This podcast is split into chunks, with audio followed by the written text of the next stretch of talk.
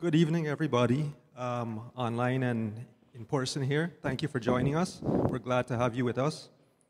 Um, tonight's reading is from Luke 23. Uh, it's from verses 26 to 50, 43. It's the crucifixion. And as they led him away, they seized one Simon of Cyrene, who was coming in from the country, and laid on him the cross to carry it behind Jesus. And there followed him a great multitude of people and, and of women who were mourning and lamenting for him.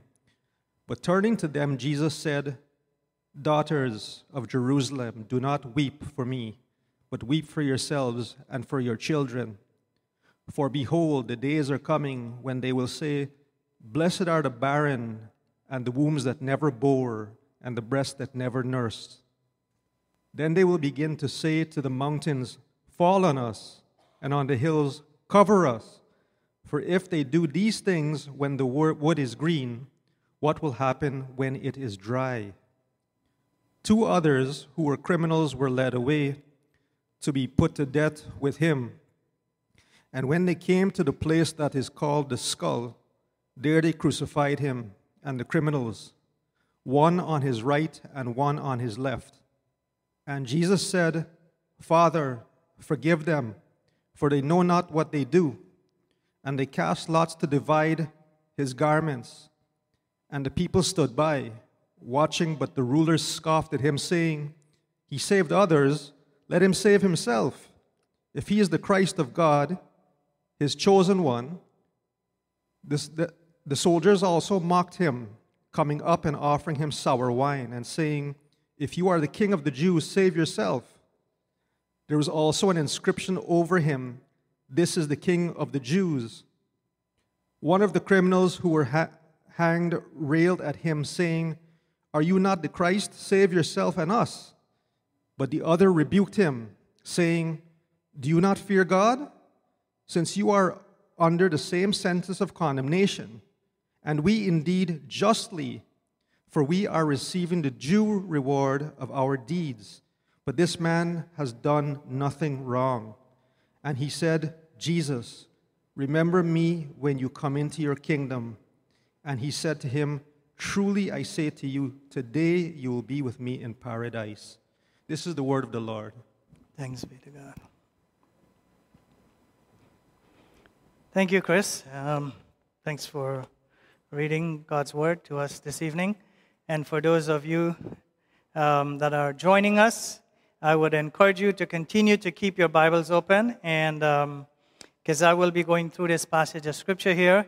Um, and I'll ask, before I do uh, ask God's word, a blessing upon His word, I'll just ask you to join me in a word of prayer. Father, we thank you again that we can come and look into your word. Your word is indeed a lamp unto our feet and a light unto our path. And so this evening, Lord, we pray and ask God that you will speak to us through the power of your Spirit. Because we know, God, that it's not by might, nor by power, but by your Spirit. That you make known your ways, God, that you reveal yourself to us.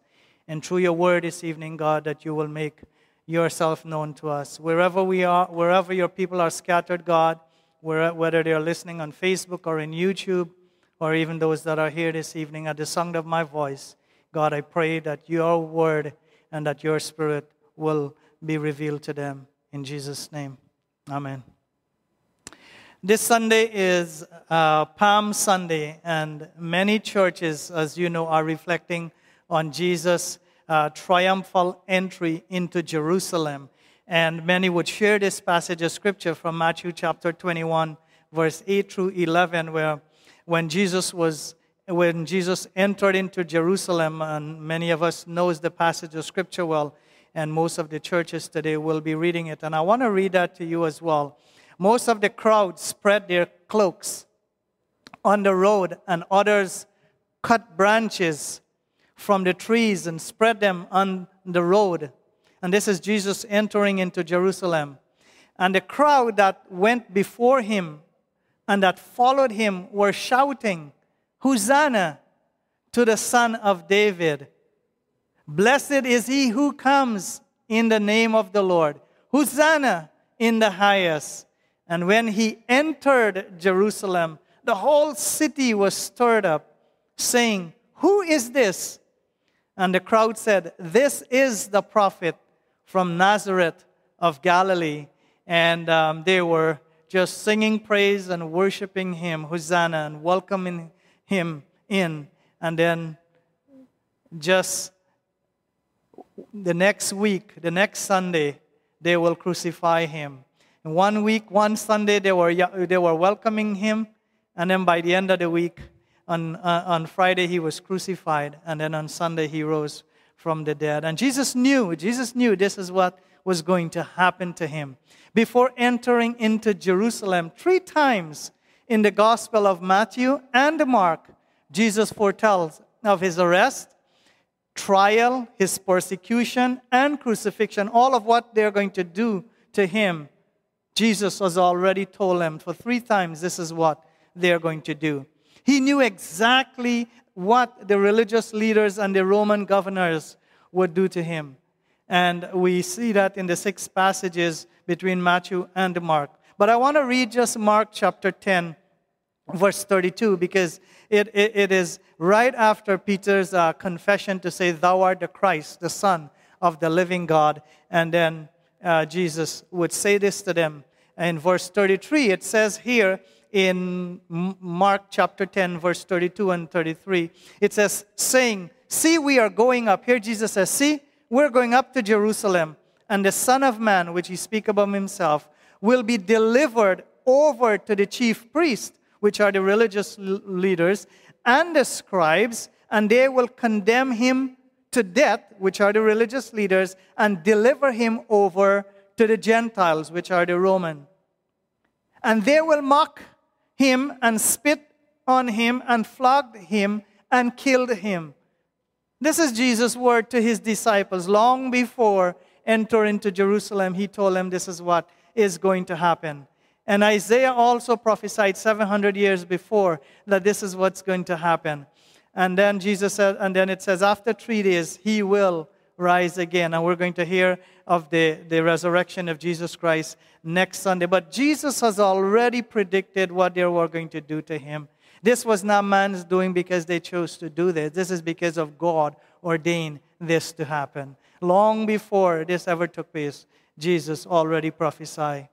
Um, so, um, just to give us a sense of what, will, what the week ahead look like for Jesus from the time he entered into Jerusalem, which is a day like today, Palm Sunday. The people are wel- welcoming him. Now, I wanted to, to just share with you what that week looks like, just to give you a, good, a little bit of a sense as to what that is. So, Sunday, Palm Sunday, everybody is cheering, everybody is welcoming him.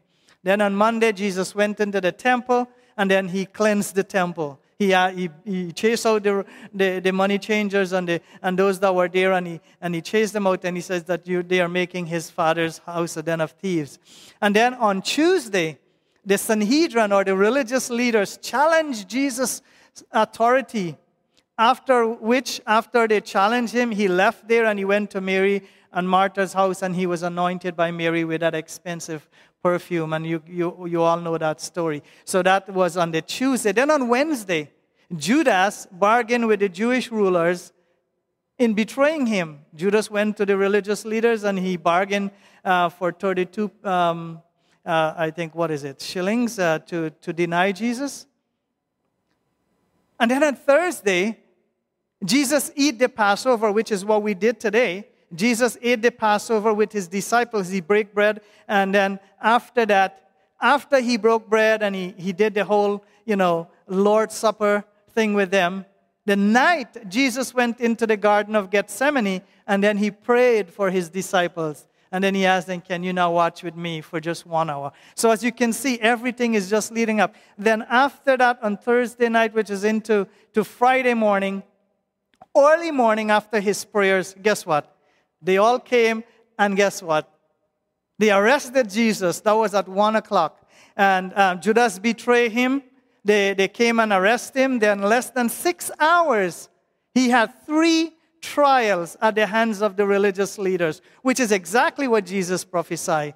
And then Peter would deny him right in the morning between, I think it's, don't quote me, but between 2 and 3 o'clock, during the time of the religious leaders um, trialing Jesus, Peter would deny him three times. Jesus said to Peter that you will deny me three times. And so the cock crowed three times, reminding Peter that this is what the Lord says. So all of that is happening on Friday morning. They arrest him, Judas, sorry, Judas betray him, they arrest him. Then less than three, um, six hours, he went through three trials and then Peter denied him, and then another three trials after Peter denied him by the hands of the Roman governors, which what Jesus prophesied. So Jesus already had six trials that morning before sunrise. And, and, and within the span of 15 hours from the time he get um, arrested to that, it, by the time in the afternoon, I think, um, of his betrayal, his arrest, he was tried, he was denied, he was flogged, he was mocked, he was scoffed at, and then he was crucified. And on Friday, he died and was buried. And, and um, so, as you can see, Friday, where everything took place. Then on Saturday, on Saturday, which was the Sabbath, they did nothing. The women went and they were um, they rested, and everyone rested. And then on Sunday was the resurrection Sunday. Jesus rose from the dead. So from Palm Sunday to Easter Sunday is known as the Passion, Passion Week, or some churches would call it the Holy Week. Um, some people take time out this week to reflect on the death, the burial, and the resurrection of Jesus. And that's why you, they call it Holy Week, because they, they also uh, remember the, what Jesus went through. Now, I would like to encourage you to spend some time this week as you you know, you have your daily devotions. Um, to read Luke chapter 23 and 24 if you wanted to see what, what, what has taken place during this time here um, of this week here and then the resurrection. So that's just a word of encouragement to each and every one of us.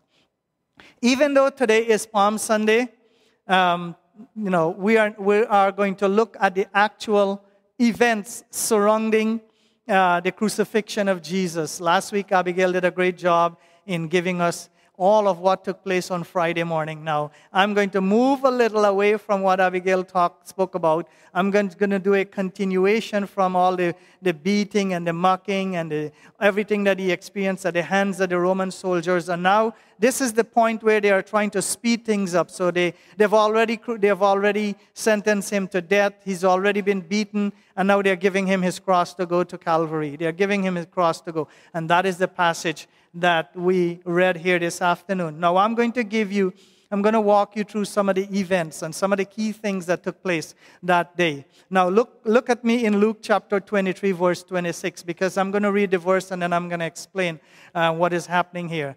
verse 23 and uh, chapter 23 and verse 26 says, And as they led him away, that is from the beating and all the stuff that you heard last week, they seized one Simon of Cyrene who was coming from the country and laid on him the cross to carry it behind Jesus. Now, who was Simon of Cyrene? Now, I'm not going to go down too much in detail. Simon of Cyrene, um, a passerby, you know, just like you and me, if we were watching the, the, the, the procession that morning, we're going to be joining in the crowd wondering what to happen. Um, they, and here they, the Roman soldiers just decide, hey, guy, come here. And they grab Simon of Cyrene and, and, and ask him to, to take the cross. Um, just, you know, command him to take the cross. The, the scripture said they laid on him. That means he had no choice. They just laid on him. Um, the, the, the, cross. Now, the cross is not like what you see at the back there. It's not what Simon and Cyrene was carrying. It's not what Jesus was carrying. It was never a, a full cross. What they were carrying was the cross beam because it was very heavy. And many times people would think that Jesus is pulling that entire cross. It's not the entire cross, it's just the cross beam that they lay on the shoulder because the cross beam gets hooked up to the, to the actual post when they get to, to the place of crucifixion. So always keep that in mind. And that is what they laid on Simon of Cyrene. Um, the gospel writers then mention this um, three gospel writers mention this exact scene. Matthew, Mark, and Luke mention this exact scene that all three of them accounted that this is what happened, this is what took place. Now, now Simon was seized, like I said, and that cross piece was placed on him, or, or laid on him. You see, what hap- why that took place was because Jesus was not able to carry the cross. He was not able to carry the cross piece of the, of the cross to the crucifixion site. He collapsed on his way, and this was due to all the beating, like you heard last week, um, uh, all the beating that he underwent and, and, uh, at the hands of the Roman soldier. And as, and as a result of the, of the beating, as you heard many times over last week, and the loss of blood, Jesus' um, death was just within an hour. Um, when, when you compare Jesus' death to a, someone who was crucified on a cross, they take three days to die because it, it was definitely a torment for that person hanging on a cross. Jesus did not take that long. Um, but Jesus died on that same day um, as part of, you know, the plan of God. Um, so the weakness of, of Jesus, now I want to touch on this this evening here because it, it is a clear indication that the weakness of Jesus, him not being able to carry his cross, him loss of blood and the beating and, and, and the tiredness, and he was ready to give up. This was a clear indication of his humanity. Some people believe that he was the Son of God, he was incarnate, and because he was God, he could have carried that cross. No, no. In his humanity, in his humanity, he was both equal, he was both equal man and equal God. Yet, yet the Bible says in his humanity, he was able to identify himself like each and every one of us. Because if he didn't, how would he have represented us? But the Bible says he, he, he, he represented us, he became one of us, yet without sin. Now, let me read Hebrew chapter 14 and verse 15 to you. Uh, the, the writer of the Hebrew says, For we, brothers and sisters, we do not have a high priest who is unable, which is Jesus, a high priest who is unable to sympathize with our weakness. We do have someone who can, who knows when you're hurt, who knows when you're in pain, because he suffered pain, he suffered hurt, he suffered shame, yet without sin. Hear what the writer to the Hebrews said. But one who is in every respect, every respect has been tempted as we are. Excuse me. Yet, yet without sin. All of what you and I can go through today, all of what we will ever go through on the face of this earth, Jesus has already experienced that. And that's what the writer of the Hebrews said, Yet without sin, he bore our sin on a cross. And the reason why Jesus was the, this is the reason why Jesus was the perfect sacrifice for sin, because he could carry those pain for us as well. Then Luke 23 and verse 27 says, And there followed him a great multitude. So they put the crossbeam um, on Simon of Cyrene. The procession is going on. And then a great multitude of people, it says, and there followed him a great multitude of people and of women who were mourning. Now, I, I would like you to pay attention to these passages here today because a lot of time people read it and forget it or don't pay attention to it. But it's important for us to understand. Multitude of people, of women who were mourning and lamenting for Jesus. But turning to them, Jesus said, Now look into, listen to the words of Jesus. Daughters of Jerusalem, do not weep for me, but weep for yourselves and for your children. This is Jesus' word as he was going to the cross. Now, Luke is the only gospel writer who give us this account and this detail here. And Jesus turned to the, to the women that were mourning and lamenting, and he called them and he said, Daughters of Jerusalem, do not weep for me, but weep for yourself and for your children. For behold, the days are coming when they will say, Blessed are the barren, and the wombs that never bore, and the breasts that never nursed. Then they will bargain, begin to say to the mountains, Fall on us and to the hills, cover us.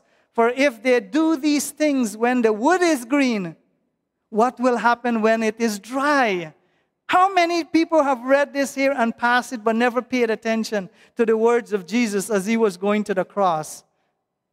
How many times we have read our Bible and read the gospel, but we have never paid attention to these words? This was a prophecy that Jesus made on that day as he was going to the cross. Now, it says a great multitude of people followed him.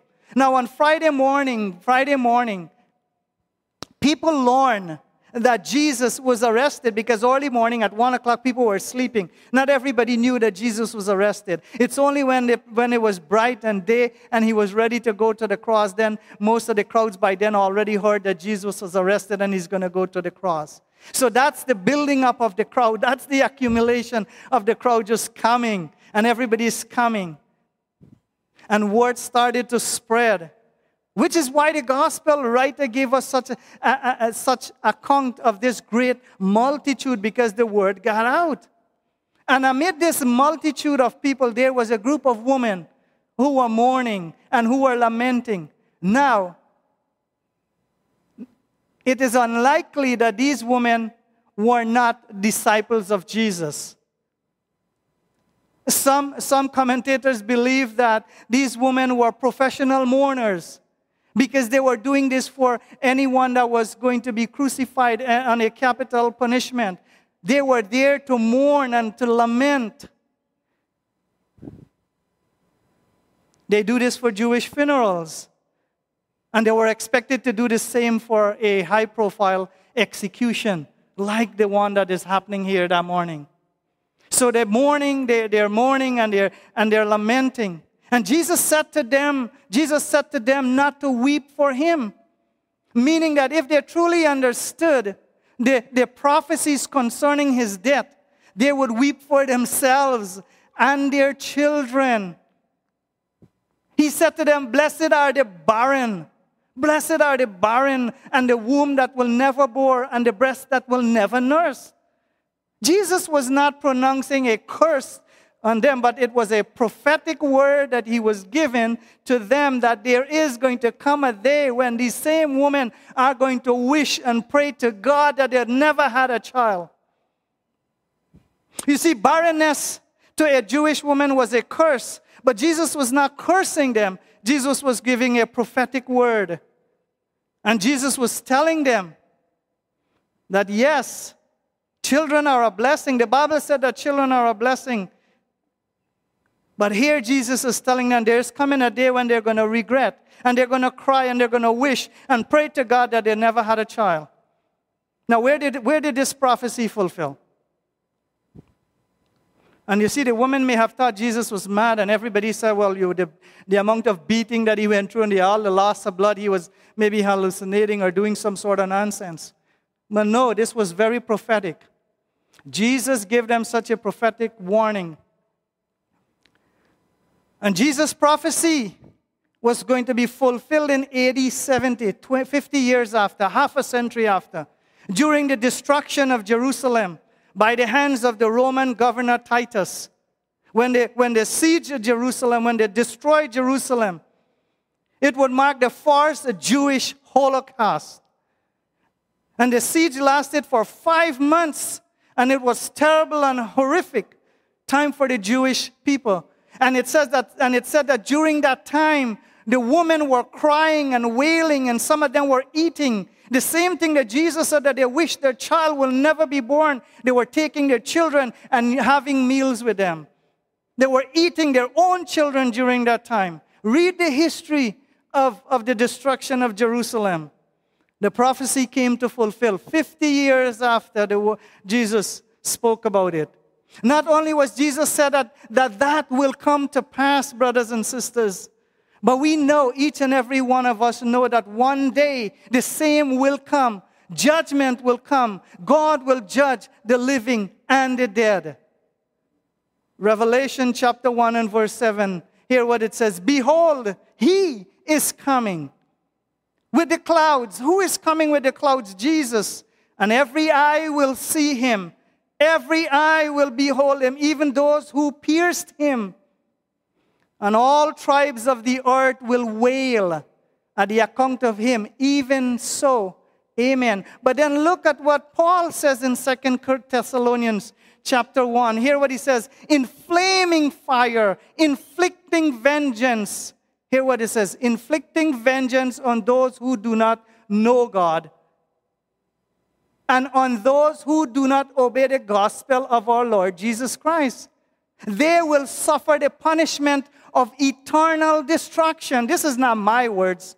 This is the words of the Apostle Paul that those who do not confess and accept Jesus Christ as Lord, they will suffer the punishment of eternal destruction. Away from the presence of the Lord and from the glory of his might.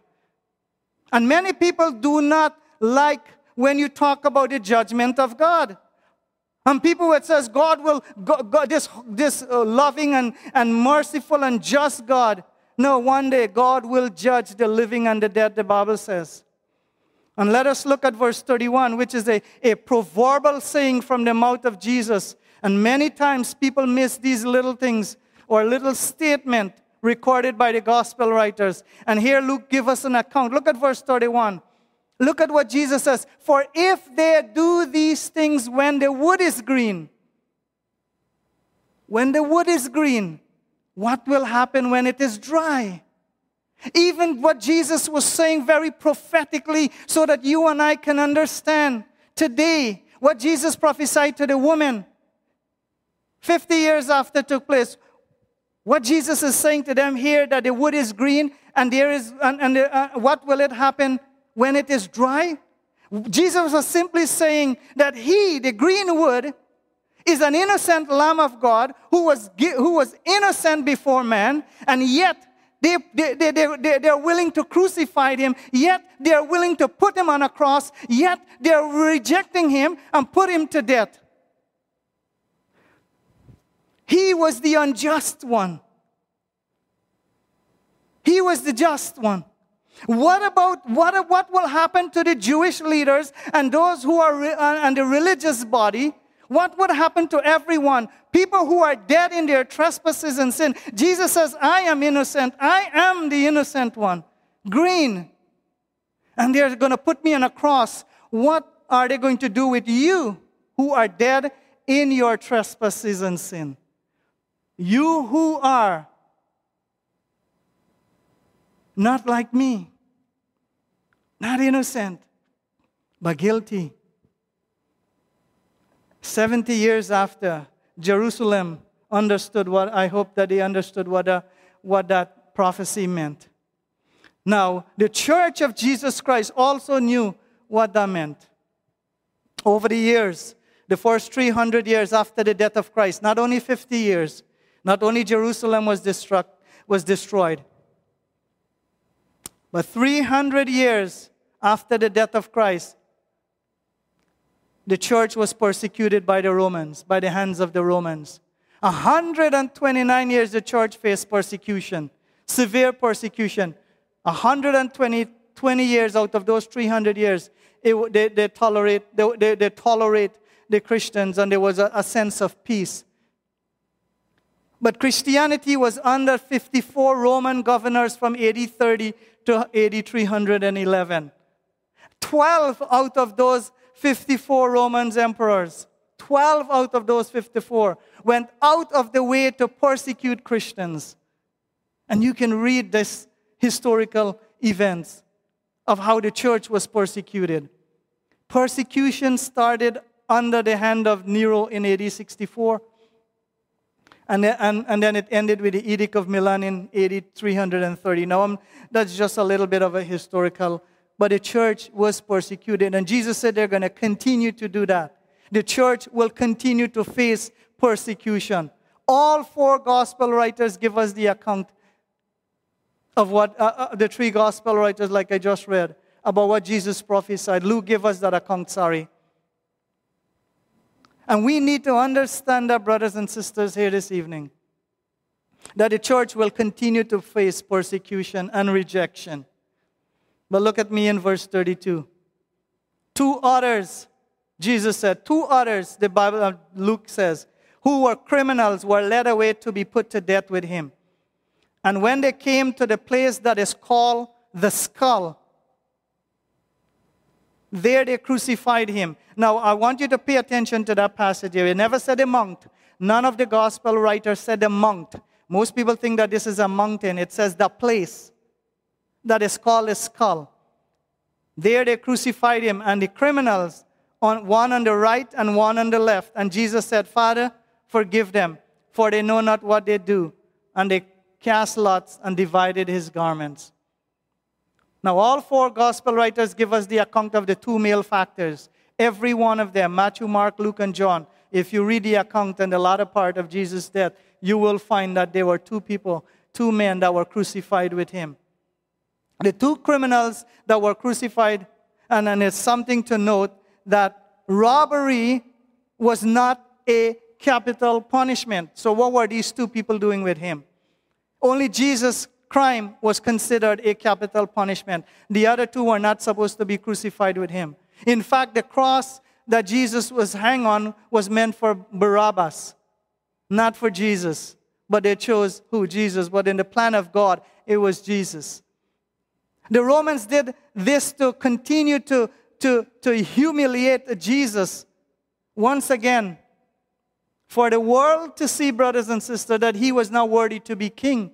Remember, they were mocking him last week? Hail, King of the Jews.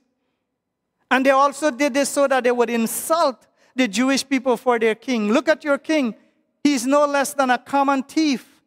That's why they placed two thieves behind him, next to him. Here is your king, Jerusalem, not worthy to be a king. He's worthy to be among the thieves. And it was an insult to the Jewish people as well as also to humiliate Jesus. Whatever their motives were, Jesus' death was no accident. 700 years, like I said earlier, the prophet Isaiah prophesied that Jesus will be one, numbered with the transgressors, and two, that he will make intercessions for the for the intercessions for the transgressors. Exactly what we just read there just now. Father, forgive them. Now let us read Isaiah account in chapter 53, verse 12. Therefore Isaiah said, I will divide him a portion with many, and he shall divide the spoil with strong, because he poured out his soul to death, and was numbered, numbered. 700 years ago, Jesus, Isaiah prophesied that he will be numbered with the transgressors, hang among the thieves. Yet he bore the sin of many. And look what it says, and make intercession for transgressors. What did Jesus do? He prayed on the cross, Father, forgive them for the for what? Forgive them, for they know not what they do. Isaiah prophesied, prophecy was a fulfillment in the passage of scripture that we read here tonight, verse 33. He was numbered among the transgressors. Look at verse 33. And when they came to the place that is called the skull, there they crucified him and the criminals, one on the right and one on the left. Now, a lot of people, you know, you see the word, a place called the skull. Let me just, just try to educate you here a little. In some translation, if you're reading it, I think it's the King James and the New King James and some other translation, other translation, you will find the word Calvary. Now, there are three meanings to this word here. Hebrew, the word for skull is Golgotha. That is why in some translation you will find the word Golgotha. In the Greek, it is called cranium. And I hope I pronounce that correctly. And in the Latin, it is called Calvaria. So it's the same word, skull means Calvary. It is the same word that means Golgotha. So whether you're reading it from Hebrew, Greek, or Latin, it means the same thing. In most of the, the, the, the recent um, translation of the Bible, you will have the word they call the place of skull, meaning that there were so many heads there. Some people think that the, the place where it was, it's shaped like a skull, and there were many, many different um, interpretations, but was never meant to be a mount. It was just a, the place. It was, none of the gospel writers say it was a monk. Now, the two criminals, one on the right and one on the left, one represents, one represents a receiver and the other a rejecter. Jesus was numbered with the transgressors. It is a picture, and Jesus in the middle. What you see on Calvary uh, uh, on that day, or the place of skull, one on the right rejects, one on the left accept, or whatever it is, one accept, one reject, but in the middle was the Redeemer, the innocent Lamb of God. And that picture was painted for the world to see. And there are two groups of people today, yet there are still two groups of people in the world those who will reject him and those who will accept him. Only those two categories. Either you are a follower of Jesus or you are not. Either you are saved or you are not. Either you are born again or you are not. And where do you, where do you stand today, brothers and sisters? Where do you stand today in your, in your relationship? Or where you are in your walk or in your life? Are you a receiver or are you a rejecter of Jesus Christ? Because one day you will have to make the decision. You see, the cross, brothers and sisters, is a reminder of the finished work of Christ. It is a reminder of the substitutionary sacrifice and the vicarious suffering for our sin. Romans chapter 5 said, But God, but God, show his love for us in that while we were yet sinners, Christ died for us. And the second part, not only was he named or numbered among the transgressors, he, um, the second part of Isaiah prophecy will be, will be fulfilled that Jesus made intercession for the transgressors, which find its fulfillment in Luke chapter 23 and verse 24. And Jesus said, Father, forgive them. Isn't that what Isaiah said that he will make intercessions for the transgressors? Father, forgive them, for they know not what they do. And they cast lots and divided. So the first word that Jesus, words that Jesus uttered on the cross was the prayer for forgiveness. Not forgiveness for himself, but forgiveness for his accusers and, and, and the religious leaders and the Romans and all those who were the reason why he was on the cross. Paul wrote to both the religious leaders and the Roman governor understood that meaning of Christ's death. In Second Corinthians, Paul wrote this in chapter 8. He says, None of the rulers of this age understood this. None. For if they had, Paul says, they would not have crucified the Lord of glory. But as it is written, hear what, hear what Paul says if they understood he was, who he was, they would have never crucified him. But scripture had to be fulfilled what no eyes have seen, nor ears heard, nor, nor the heart of man imagined, what God has prepared for those who love him.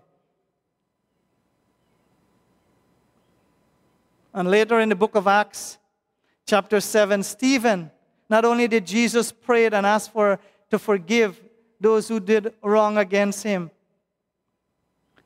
he prayed for forgiveness, but Stephen, the church, the early church, the first martyr in the book of Acts, chapter 7, verse 54, hear what Stephen said, hear what, hear what the, uh, the Dr. Luke give us. Now, when they heard these things, they were enraged, that is the religious leaders, and they ground their teeth at him, that is Stephen. And he, full of the Holy Ghost, which is Stephen, gazed into heaven and saw the glory of God, and Jesus standing at the right hand of God. And he said, Behold, I see heavens open and the Son of Man standing at the right hand of God. This is Stephen's testimony before he died. But they cried out with a loud voice and stopped their ears and crushed together at him and, uh, and, and rushed together at him, sorry. And they cast him out of the city and stoned him. And the witnesses laid on him their garments at the feet of a young man named Saul, which is later on be Paul. And as they were stoning Stephen, he cried out or called out, Lord Jesus, receive my spirit. And falling on his knees, he cried out with a loud voice, Lord, Lord, do not hold this sin against them. And when he had said this, he fell asleep, which means he died. And, brothers and sisters, in a similar way, not only did Jesus ask for forgiveness, that is what the cross is all about. The cross is all about forgiveness. The cross is all about what God has done for you and for me. The cross is a reminder of the death and the burial and the resurrection of Jesus Christ. So that when you and I stand today, when we give our life to Christ, brothers and sisters, that we are not standing based on our own righteousness, but we stand based on what Christ has done, his righteousness. And in a similar way, as believers of Christ, in a similar way, we are called to forgive those who sin against us. Not only Jesus set the example, not only Stephen, but we today are called to forgive those who sin against us, to love our enemies, Jesus said, to do good to them who hate you, and to persecute you, and will say all manner of thing against you. People will persecute you, brothers and sisters, for who you are in Christ. Yes, as believers in Christ, we will face persecution. We will be rejected by men. We will be hated. We will be hated for who we are in Christ and for the gospel we preach. Persecution will not only come from those who hate who hate the name of Christ, but your very own will persecute you. Your very own will persecute you. Take, for example, when someone from a different religion converts to Christianity. In some cultures, they, they are hated for their life. They are hated for the decision because they, they, they are following Jesus. Some even lose their life. Some are disowned by their family. Their very own will disown them. And there is a price that you and I will have to pay to be a followers of Jesus Christ. Men will hate you, men will persecute you, men will say all manner of thing against you for the name of Christ. The crucifixion of Jesus is a reminder to us today, brothers and sisters, as believers of Christ, that we will triumph. We will triumph over not only sin and death, but we will triumph over those who hate us. We will triumph those who persecute us. The church will continue will to triumph to in the ages to come. Jesus says, I will build my church, and the gates of hell will not prevail against it. So if you are facing persecution today, brothers and sisters, rejoice. Rejoice. Because your labor is not in vain. Jesus overcome, and so you will overcome. Jesus triumph, and so you will triumph. And hear what the Apostle Paul says in closing. What then shall we say to these things? Listen to the words of the Apostle Paul as we close. What then shall we say to these things? If God is for us, who? Turn to somebody today and says, Who can be against us? Who can be against you? Who can be against the decision you make to follow Jesus? Who can be against us? He who did not spare his own son, but gave him up for us all. How will he not also with him who graciously give us all things? Who shall bring any charge against God's elect? Who can bring anything against the children of God? Paul says. It is God who justifies. Who is to condemn? Christ Jesus is the one who died. More than that, Paul says, who was raised and who is at the right hand of God, who indeed is making intercession for us. Who can separate us from the love of Christ? Brothers and sisters, who can separate us from the love of Christ? Shall tribulation or distress or persecution or famine or nakedness or danger or sword. None of these things can separate us from the love of Christ.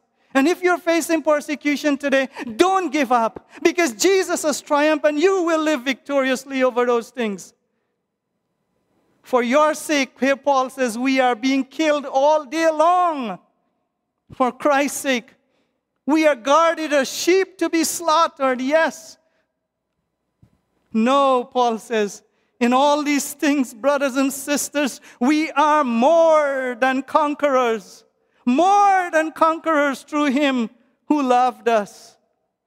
For I am sure that neither death, Paul says, nor life, nor angels, nor rulers, nor things present, nor things to come, nor powers, nor heights, nor depth, nor anything in all creation will be able to separate us from the love of God in Christ Jesus. That is the reason why Jesus Christ died, brothers and sisters, to set you and me free. And the cross is a reminder to you and me tonight so that we can live victoriously no matter what you are going through.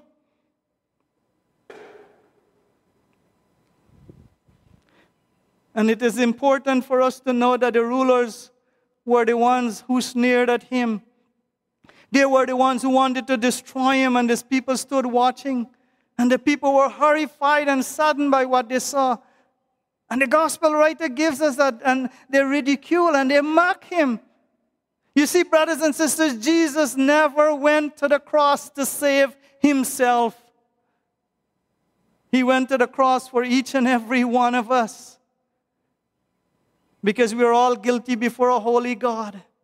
And it is Christ who died for us to set us free, no one else. 700 years ago, Isaiah said, He was wounded for our transgression and bruised for our iniquity. And verse 6 says, And the Lord, the Lord God has laid on him the iniquity of us all. And that is the reason why he went to the cross for you and for me. Let us pray.